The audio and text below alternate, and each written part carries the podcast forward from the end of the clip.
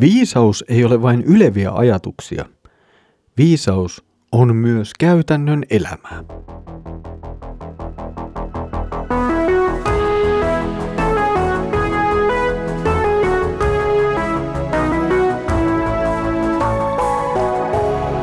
Kirjoitusten pauloissa. Tervetuloa taas mukaan Kirjoitusten pauloissa Raamattu-podcastin ääreen. Minä olen Mikko ja edessämme on jälleen kerran päivän annos viisauden pohdiskelua saarnaajan kirjan äärellä. Edellisellä kerralla vertailemme viisautta ja tyhmyyttä. Saimme huomata, että pienikin määrä tyhmyyttä voi pilata viisauden. Tänään jatkamme viisauden tarkastelua muutaman käytännön ajatelman kautta. Luemme saarnaajan kirjan 10. luvun jakeet 8-11. Joka kuoppaa kaivaa, voi pudota siihen. Muurin purkajaa voi purra käärme. Kiven louhia voi satuttaa itsensä kiviin, ja puunhakkaaja joutuu työssään vaaraan. Jos kirves on tylsä eikä sen terää tahkota, tarvitaan enemmän voimaa. On hyödyllistä soveltaa viisaus käytäntöön. Jos käärme puree ennen kuin se on lumottu, ei lumojalle ole taidoistaan hyötyä.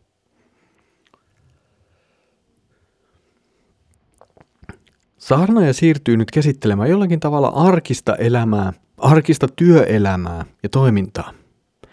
Syntiin lankemuksen jälkeen työn tekemisestä tuli raskasta, taakoittavaa ja jopa vaarallista. Ja juuri näistä vaaroista ja vaivasta Salomo ottaa nyt esimerkkinsä. Saarnaajan kaikki esimerkit, kuten sanoin, ne on ihan tavallisesta arjen työstä, jonka tekijät eivät ole yhteiskunnassa mitenkään erityisen korkeassa asemassa. He kuitenkin työskentelevät ja elävät myös työn tuomien vaarojen ja haasteiden kanssa. Itse esimerkit on jotenkin aika helposti ymmärrettäviä. Onnettomuuksia voi ja niitä tulee sattumaan. Saarnaaja oikeastaan pitää mainittuja onnettomuuksia jopa todennäköisenä tapahtumina. Ja juuri tässä tullaan takaisin viisauteen ja myös siihen, mistä aikaisemmin on ollut aika paljonkin puhetta.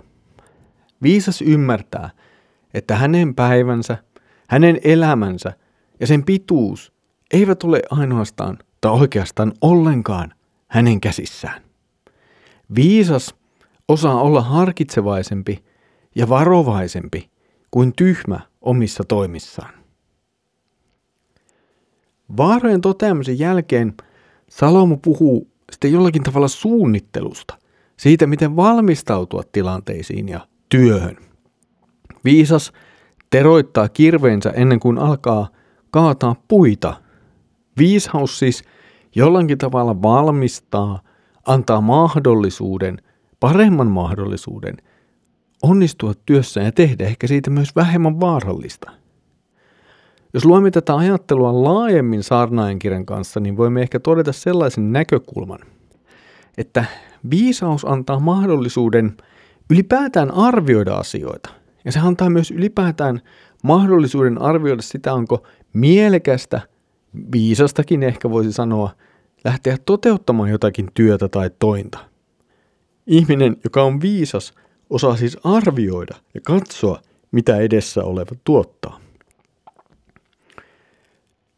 Viisaus myös tarkastelee, miten työ edistyy, eikä hötkyile ennenaikaisesti.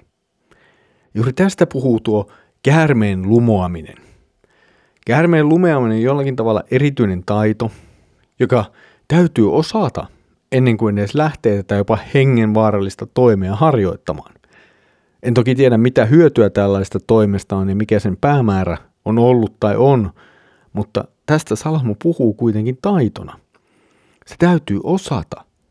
Täytyy tietää, mitä tekee. Ja näin viisas toimii. Hän opiskelee, hän opettelee työnsä ja osaa sitten seurata myös sitä, kuinka työ etenee ja kuinka se onnistuu.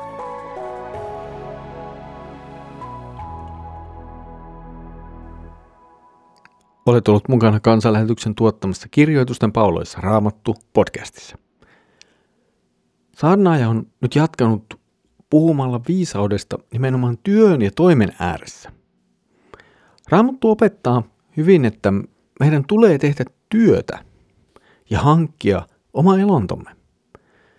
Mutta monta kertaa, tai ainakin ajoissa huomaamme, että tämä on hyvin hyvin raskasta. Työ ei olekaan meille suuri ilo ja suuri onnellisuuden tai jonkunlaisen täyttymyksen tuottaja, vaan saattaa olla ajoittain hyvinkin raskasta ja haastavaa. Mutta miksi näin? Tässä kohtaa meidän on palattava aika lailla melkein alkuun. Ihminen luotiin tekemään myös työtä. Ihmiselle annettiin tehtävä viljellä ja varjella paratiisia, poimia ja syödä sen hedelmiä. Aluksi tämä ei ollut ihmiselle raskasta. Se kuului normaalin elämään, mutta samalla kaikki oli tarjolla Jumalan antamana siunauksena. Tämä kaikki kuitenkin muuttui. Tapahtui tuo suuren suuri katastrofi, ja tätä katastrofia kutsutaan syntiin lankemukseksi. Sen seurauksena sanotaan ensimmäisen Mooseksen kirjan kolmannessa luvussa näin. Koska teit niin kuin vaimosi sanoi ja söit puusta, josta minä kielsin sinua syömästä, niin olkoon maa sinun takiasi kirottu. Kovalla työllä sinun on hankittava siitä elantosi niin kauan kuin elät. Maa kasvaa sinulle orjan tappuraa ja ohdaketta, mutta sen kasveista joudut ottamaan ravintosi. Otsa hiessä sinun on hankittava leipäsi, kunnes tulet maaksi jälleen, sillä siitä sinut on otettu. Maan tomua sinä olet, maan tomuun sinä palaat.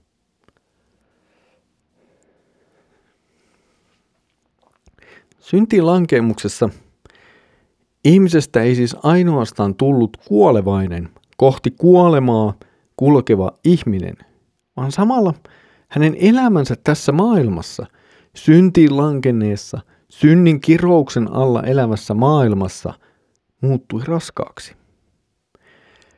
Työ itsessään ei siis ole synnin mukanaan tuoma rangaistus. Työ ei ihmiselle ole rangaistus. Työn raskaus ja vaarallisuus sen sijaan on synnin mukanaan tuoma asia. Paratiisissa työ ei ollut raskasta, eikä se ollut vaarallista, mutta paratiisin ulkopuolella siitä tuli sekä raskasta että ajoittain myös vaarallista. Ja tätä todellisuutta me elämme, ja tätä todellisuutta kestää aina niin kauan ennen kuin tapahtuu se, mitä voimme kutsua uudeksi luomiseksi, pelastuksen päiväksi.